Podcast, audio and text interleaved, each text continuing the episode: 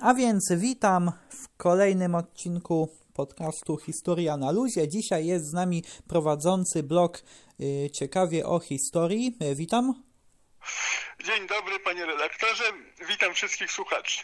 I tutaj właśnie y, również witam i tutaj właśnie z y, panem prowadzącym porozmawiamy na temat y, tutaj właśnie Ahmeda Zogu, czyli polityka albańskiego, prezydenta tego kraju oraz później też króla. Ja też jeszcze chciałem podziękować za pozytywną odpowiedź na zaproszenie, za chęć wzięcia udziału w programie. Oczywiście również dziękuję za zaproszenie. Myślę, że jako pasjonaci historii powinniśmy się nawzajem wspierać, by dotrzeć do szerszego grona odbiorców.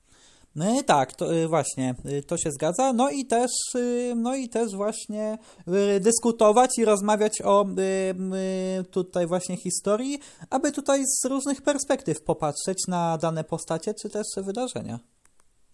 Oczywiście szczególnie ważny jest, przynajmniej tak sądzę, e, zdolność mówienia o e, historii bez e, zbytnich emocji. W końcu w historii najważniejsze jest to, by zrozumieć przeszłość. Właśnie. No i tutaj przechodząc już do, do, do, do, do tematu, no to właśnie chciałem tutaj zapytać właśnie, no kiedy urodził się Ahmed Zog i jak tam, jak jego młodość też wyglądała? Tak, urodził się e, dokładnie 8 października 1895 roku w miejscowości Burgajet. E, jest to e, terytorium dzisiejszej Albanii, wówczas jeszcze prowincji Imperium Osmańskiego. I właśnie ten fakt bycia poddanym sułtana wpłynął tutaj na młodość tego jedynego syna Xmeta Paszy Zogoli i Sadije Topsani e, w taki oto sposób, że właśnie Ahmed e, na przełomie wieków trafił do takiej wówczas elitarnej szkoły, czyli sułtańskiego korpusu paziów w Stambule. Dlaczego tam trafił? Tutaj spotkałem się z dwiema wersjami. No, że z jednej strony mogła być to taka szkoła po prostu dla elit prowincjonalnych, bo ta e, rodzina Zogoli, tak wtedy się nazywała, ona miała na tej prowincji tytuł książęcy, no więc lokalnie, chociaż podległa odległemu centrum, jednak była e, pewną elitą w sensie prowincjonalnym, ale jest e, też pewna druga teoria, która wskazuje, że e, Ahmed trafił na dwór w Stambule jako zakładnik mający e, gwarantować lojalność jego rodziny wobec reżimu sułtańskiego, co wydaje mi się mieć sporo sensu, bo podobno dziad y, przyszłego prezydenta i króla w 1860 roku miał y, podjąć próbę wzniecenia powstania antytureckiego na terenie Albanii przy wsparciu Serbów i Rosjan. No więc y, ta, taka wzięcie takiego zakładnika byłoby ze strony sułtanatu zrozumiałe, aczkolwiek raczej ten młody wtedy człowiek nie czuł się zapewne w Stambule więźniem, bo pisał w liście do matki, że Stambuł jawi mi się jako złoty sen, czyli musiał być zafascynowany tym przepychem e, dworu sułtańskiego. Yy, no właśnie, no yy, właśnie, bo tutaj trzeba też zaznaczyć właśnie, że Albania, Albania tutaj wtedy no właśnie wchodziła w skład, tereny Albanii wchodziły w skład Imperium Osmańskiego. Od wielu set lat, od drugiej połowy XV wieku. No właśnie, no i y, też y, tutaj właśnie no, y, Albania później już na początku XX wieku odzyskała niepodległość, ale rządy... Formalnie był to rok 1912, tak. Mm, tak, zgadza się. Ale też właśnie tutaj wiadomo, potem miała miejsce pierwsza wojna światowa, potem też no, w, w, czasie pierwszej wojny no znów tutaj obce wojska znalazły się na terenie mm, Albanii. No a po pierwszej wojnie światowej no to jednak w Albanii też nie było stabilnej władzy. Tak, no musimy to zrozumieć, to było państwo praktycznie bez tradycji niepodległościowych, bo nieistniejące od XV wieku, więc no nie było na niej jednej spójnej koncepcji, a nienaruszalność granic była e, gwarantowana w sumie przez państwa obce. Mm, właśnie. A jak to się stało, że Ahmed Zogu został pre prezydentem właśnie kraju? E, no tak. Można powiedzieć, że przeszedł E, jego kariera mieści się w takim e, schemacie napoleońskim.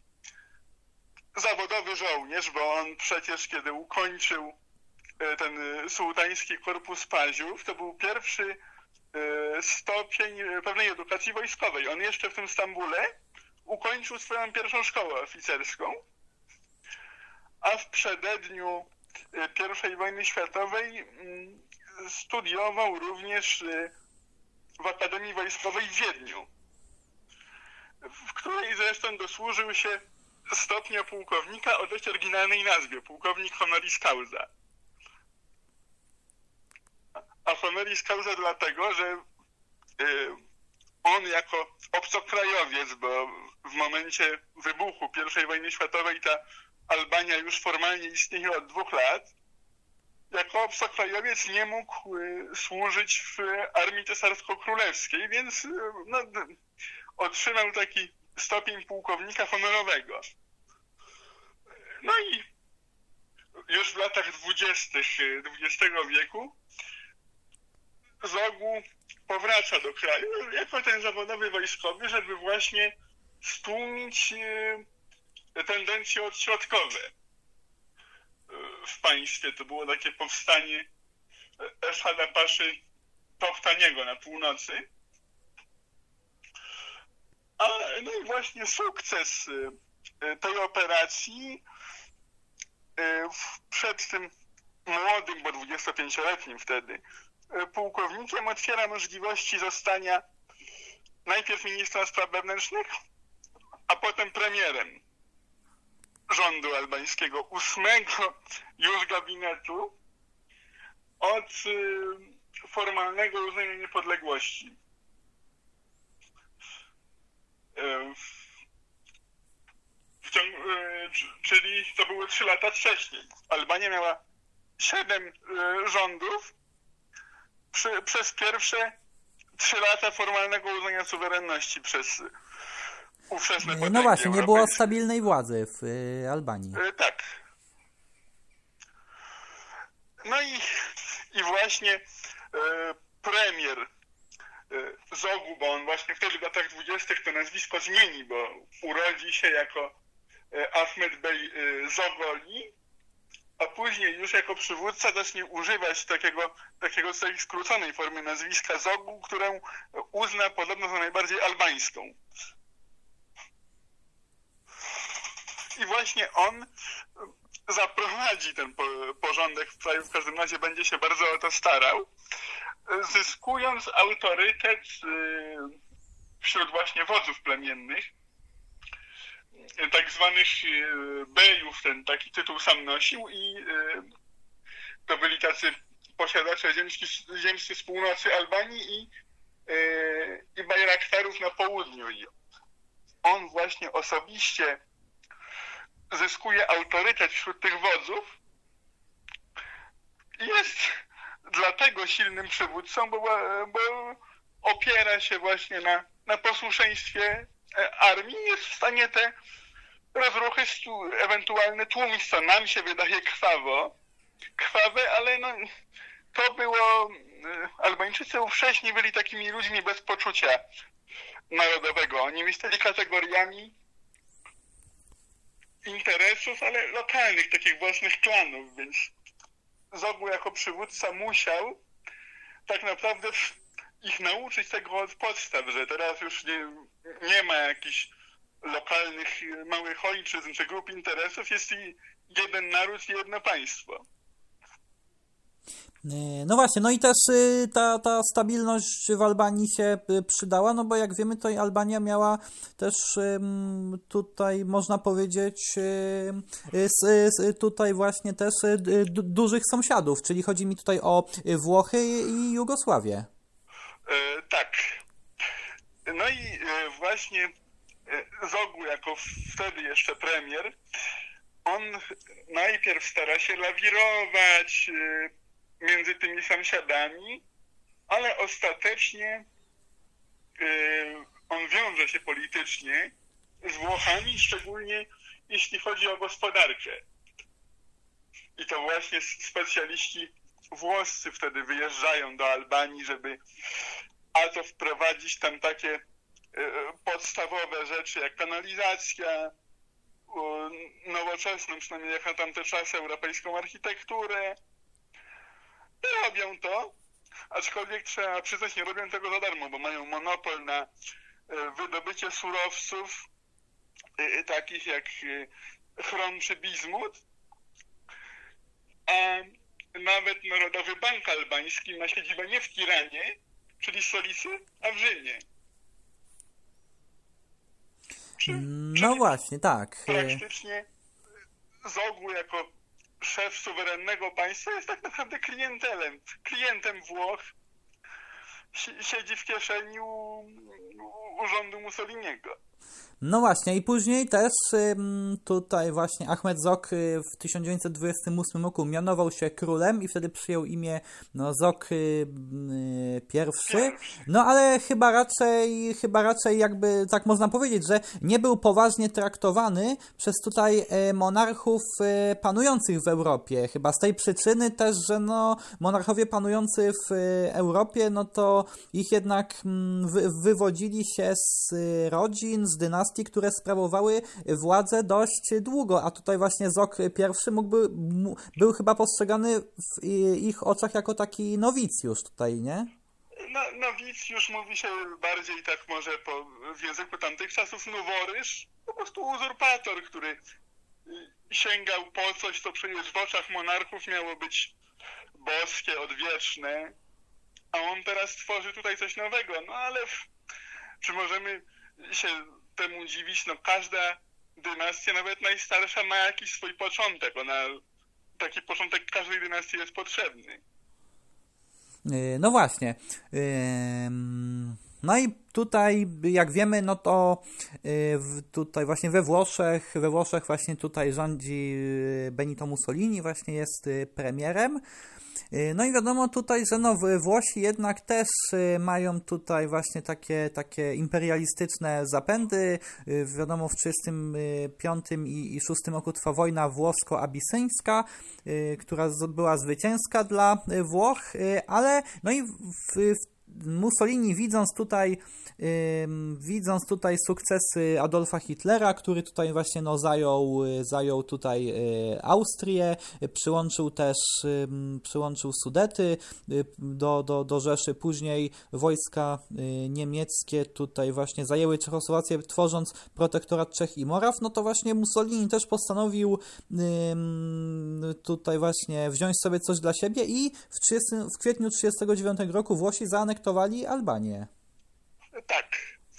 Co zresztą było pogwałceniem prawa międzynarodowego nawet y, w przypadku takiej relacji klientalnej, jak Włosi utrzymywali z Albanią, bo w 1927 roku y, jeszcze wtedy prezydent y, Zogu podpisał traktat z Włochami, który potwierdzał praktycznie dominację gospodarczą Włoch w zamian za zapewnienie nienaruszalności granic Albanii na 20 lat.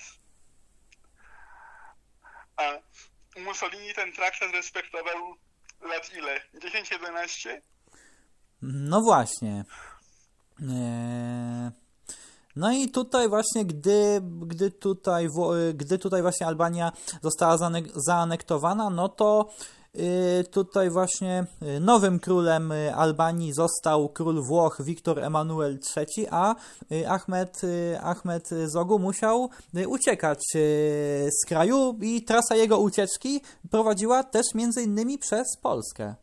Przez Warszawę, tak, pojawił się latem 1939 roku w Warszawie, pojawił się nie sam, bo nie wspomnieliśmy jeszcze o jednym wydarzeniu z jego rządów, 38 rok. Mianowicie, kiedy Zogu zostaje królem, to w konstytucji nowej albańskiej pojawia się e, taki przepis, że Albania jest monarchią demokratyczną, parlamentarną i dziedziczną. A tutaj król jest kawalerem. No, więc postanawia się ożenić, choć czeka na to całą dekadę. I właśnie historia tego małżeństwa e, może być taką barwną anegdotą dotyczącą tej postaci. Mianowicie król e, szukał sobie małżonki w taki to sposób, e, po prostu nawet nie szukał jej sam, tylko zagonił jedną ze swoich sióstr do przeglądania dla niego anonsów matrymonialnych w prasie. I y, królowi spodobała się pewna węgierska arystokratka, y, Geraldine Aponi, y, którą on zaprosił do Tirany na Sylwestra, na bal sylwestrowy 1937, 1937 na 38 rok i poprosił wybrankę o rękę podobno już dzień po tym pierwszym spotkaniu. A dlaczego akurat znalazł sobie żonę na, na Węgrzech? No bo, jak już mówiliśmy, on był władcą nowym, więc te stare dynastie europejskie raczej nie chciały się z nim wiązać poprzez małżeństwo dynastyczne. E, był też muzułmaninem, co zmuszałoby jego małżonkę do konwersji. E, no, więc y, znalazł sobie taką pannę, która wyszła za niego bez y, oporu ze strony rodziny, bo to była rodzina błękitnej krwi, ale tak zubożała, że ta hrabianka musiała sama zarabiać na siebie, a to y, będąc sekretarką, a to śpiewając w operze, a przed samym pozwaniem króla nawet sprzedawała pocztówki w y, Muzeum Narodowym w Budapeszcie. I właśnie w y, wiosną 1938 roku odbywa się królewski ślub w Tiranie, właśnie bardzo y, taki bogaty, opisywany bardzo w prasie. Zresztą pojawiła się nawet relacja z tych uroczystości ambasadora polskiego w Tiranie. To był Władysław Ginter Schwarzburg. Ja co prawda do tej relacji nie, nie dotarłem, ale jeżeli ktoś z, nas, z naszych słuchaczy odnajdzie y, w jakimś antykwariacie pamiętniki Władysława y, Gintera Schwarzburga, no to będzie mógł tam poczytać sobie o, o, o tej właśnie fecie ślubnej na y, taką bardzo patriotyczną, na albańską modłę. I kiedy właśnie w 1939 roku świeżo co wygnany król Albańczyków zjawia się w Warszawie, to towarzyszy mu właśnie małżonka oraz y, narodzonych około dwóch miesięcy wcześniej, bo on jest w Warszawie w lipcu 1939 roku, a, y, a w kwietniu rodzi się jego syn, Leka. No i właśnie taką relację spaceru tej pary królewskiej po Warszawie można sobie obejrzeć yy, na, w internecie w repozytorium cyfrowym film, Filmoteki Narodowej. Wystarczy wpisać wyszukiwarkę Ahmed Zogu i taki wynik wyszukiwania na pewno się pojawi. Mm, właśnie. No i tutaj właśnie Albania jest pod e, okupacją e, Włoch. No i rozpoczęła się taka tułaczka tutaj właśnie Ahmeda Zogu. No bo Ahmed Zog już nie powrócił do, do kraju. Nie zobaczył swojej ojczyzny, tak. Właśnie, no bo tutaj jak wiemy, no jak wiemy, no od początku lat 40. no tutaj w siłę, w, w siłę w Albanii zaczęła rosnąć komunistyczna partyzantka pod przywództwem y, Envera Hodży. No i y, komuniści jednak z y, Albanii no, samodzielnie wyzwolili swój kraj właśnie tutaj, no ale jak, jak wiemy, no, byli to komuniści i zaprowadzili tutaj, z, z, zamienili Albanię tutaj w republikę socjalistyczną właśnie, no a Ahmed Zok zmarł na obczyźnie. We Francji zmarł w 1961 roku. No tak, i tutaj też warto wspomnieć, że no, rządy, rządy y, tutaj właśnie Ahmeda y, Zogu y, I, no to przywróciły taką stabilność właśnie w Albanii, tak jak już wspomnieliśmy. No tutaj właśnie, no ale była to można powiedzieć taka, taka nie wiem, tutaj rządy takiej łagodnej dyktatury, nieporównywalne jakby, mm, a, a tutaj właśnie po wojnie, po wojnie w Albanii no to komuniści już objęli taką e, iście, e, iście tutaj e, dyktatorską właśnie władzę. No, z, punktu widzenia demokraty, no Zogu również był dyktatorem, bo on przecież, nie wspominaliśmy o tym, ale najpierw zostanie na krótko. W 1923 roku obalony, odzyska władzę w wyniku zamachu stanu przeprowadzonego rękami uchodźców e, rosyjskich po, po wojnie domowej w Rosji, byłych białogwardzistów i e, ochotników serbskich i on też będzie eliminował przeciwników, albo ich wymorduje, albo zmusi do ucieczki, a e, parlament uczyni tylko taką fasadą, który będzie sam tworzył i rozwiązywał jak zechce, ale be, be, był bez porównania mniej krwawy od Envera Hodży, który w milionowym państwie wymordował według y, najbardziej, największych takich szacunków 28 tysięcy ludzi, a y, więził w obozach pracy około, y, kolej, około kolejnych 15 tysięcy. No, Zogu też był dyktatorem, ale tutaj na jego usprawiedliwienie można podać dwie rzeczy, że no, lat 20 i 30 XX wieku to nie był najlepszy czas dla demokracji, nawet w krajach bardziej rozwiniętych y, jak Albania. Y, no, a no niestety z taką tożsamością narodową jest trochę tak jak z naturą. Ona nie lubi próżni. I dla tożsamości każdego narodu ważni są jacyś charyzmatyczni, wybitni przywódcy, którzy dla tego narodu stanowią jakiś punkt odniesienia, a jacy Alba, jaki Albańczycy mają wybór?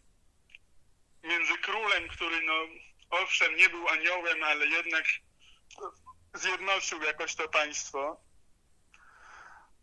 a, a alternatywą jest właśnie Enver Hoxha, o którym się Albańczycy albo w ogóle nie chcą mówić, a jeżeli by zapytać dziś takiego przeciętnego Albańczyka, kto według nich jest dyktatorem, to oni podają dwa nazwiska. Hitlera i Envera Hoxhy.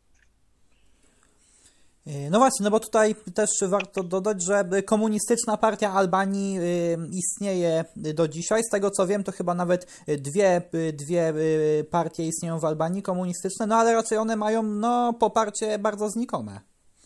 E, tak.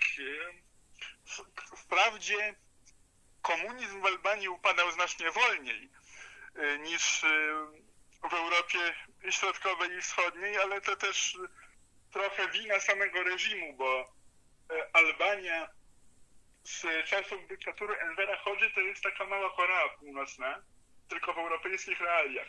Nie było państwa bardziej zamkniętego wtedy. No, w, na, pewnym, na pewnym etapie swoich rządów Enver Hoxha zerwał nawet stosunki dyplomatyczne z Jugosławią, z Chinami, to jeszcze nic, ale nawet ze Związkiem Radzieckim. Y, no właśnie, no właśnie. tak zatwardziałym stalinistą, że to, to sam siebie on uważał za wzorowego marksistę.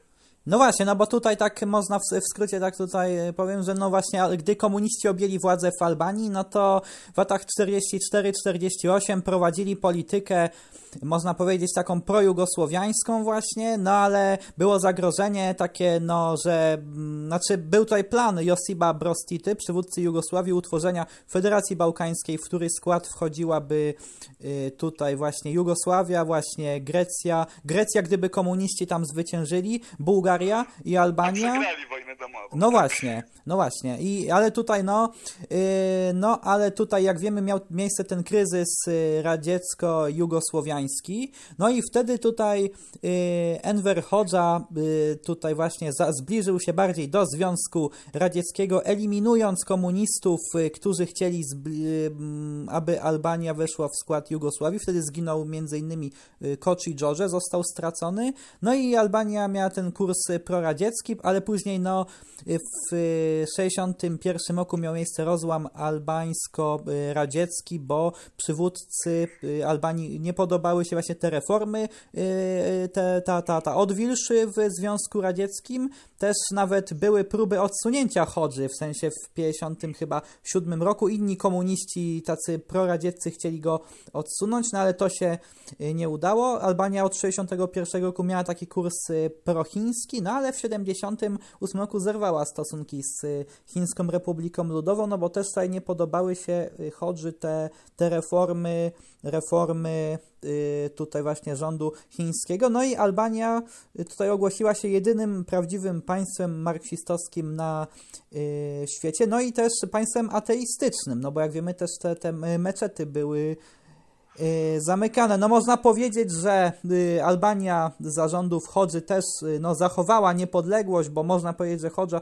w jakiś sposób lawirował w tej polityce zagranicznej, no ale była to niepodległość zachowana za bardzo wysoką cenę, gdzie właśnie tak jak mówiliśmy, no wielu ludzi zostało straconych, wielu ludzi było więzionych, no i rząd albański pod przywództwem Hodży popadł w taką paranoję, no bo jednak przez co Albania jest dzisiaj nazywana krajem y, bun, y, bunkrów właśnie, no bo rząd Albanii nakazał te bunkry budować, bo Hodża był owładnięty taką manią, że Albania może zostać napadnięta przez któregoś ze sąsiadów.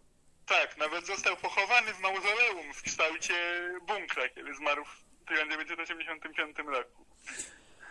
Y, no właśnie, a wracając jeszcze tutaj do y, Ahmeda Zogu I, no to też był on y, palaczem wszechczasów jednak, nie? Bo został wpisany do Księgi tak. Rekordów Guinnessa. Tutaj materiały, które zbierałem przygotowując się do tego odcinka, tutaj rozmijają się z liczbami, ale podobno był w stanie wypalić dziennie do od chyba 100 50 papierosów, nawet do 230 y, dziennie, wszystkie obowiązkowo perfumowane, żeby odpowiednio pachnieć. No, no właśnie, dlatego został wpisany do Księgi Rekordów Guinnessa z tego powodu. I ja też chciałem zapytać, y, no czy chciał, chciałby pan jeszcze coś dodać? E, no, może podsumowując, to który z tych przywódców e, albańskich duchów, o których tutaj rozmawialiśmy, zapisał się w miarę pozytywnie jednak w pamięci Albańczyków, to przy wszystkich swoich wadach był to jednak, e, jednak król Zogu, e, czego najlepszym dowodem jest chyba na to, jest chyba fakt, że w 2002 roku demokratyczny rząd albański zwrócił rodzinie zmarłego byłego króla rezydencję i właśnie w, wtedy powróci do, e, do Albanii z emigracji na zachodzie wdowa po Zogu I, która zostanie e, ona umrze w kilka miesięcy potem będąc osobą sędziwą umrze właśnie w Tiranii i pochowana w mauzoleum w roku 2012 zostały pochowane w tym samym grobowcu również szczątki byłego króla, co zostało e, została ta ekshumacja przeprowadzona z, z okazji stulecia albańskiej niepodległości, no to chyba stanowi dowód najlepszy, że każdy naród potrzebuje jednak sylwetki jakiegoś bohatera, do którego może się odwoływać. I Ahmed Zogu jednak y, taką figurą dla Albańczyków jest. Przy wszystkich swoich wadach, dziwactwach, ale jednak jest pewien ojciec narodu. Przynajmniej współczesnego narodu albańskiego. No właśnie, tak. E, no i ja jeszcze raz chciałem podziękować za pozytywną odpowiedź na zaproszenie, za też y, właśnie tutaj podzielenie się właśnie wieloma informacjami i też za ciekawą rozmowę. Również dziękuję. Mam nadzieję, że nie zacinałem się zbyt często, ale na swoją obronę powiem, że to był debiut y, w takiej roli. No i ja też dziękuję słuchaczom za wysłuchanie dzisiejszego odcinka. No i na dzisiaj to wszystko i do usłyszenia w kolejnym odcinku. Dziękuję bardzo panu redaktorowi i słuchaczom.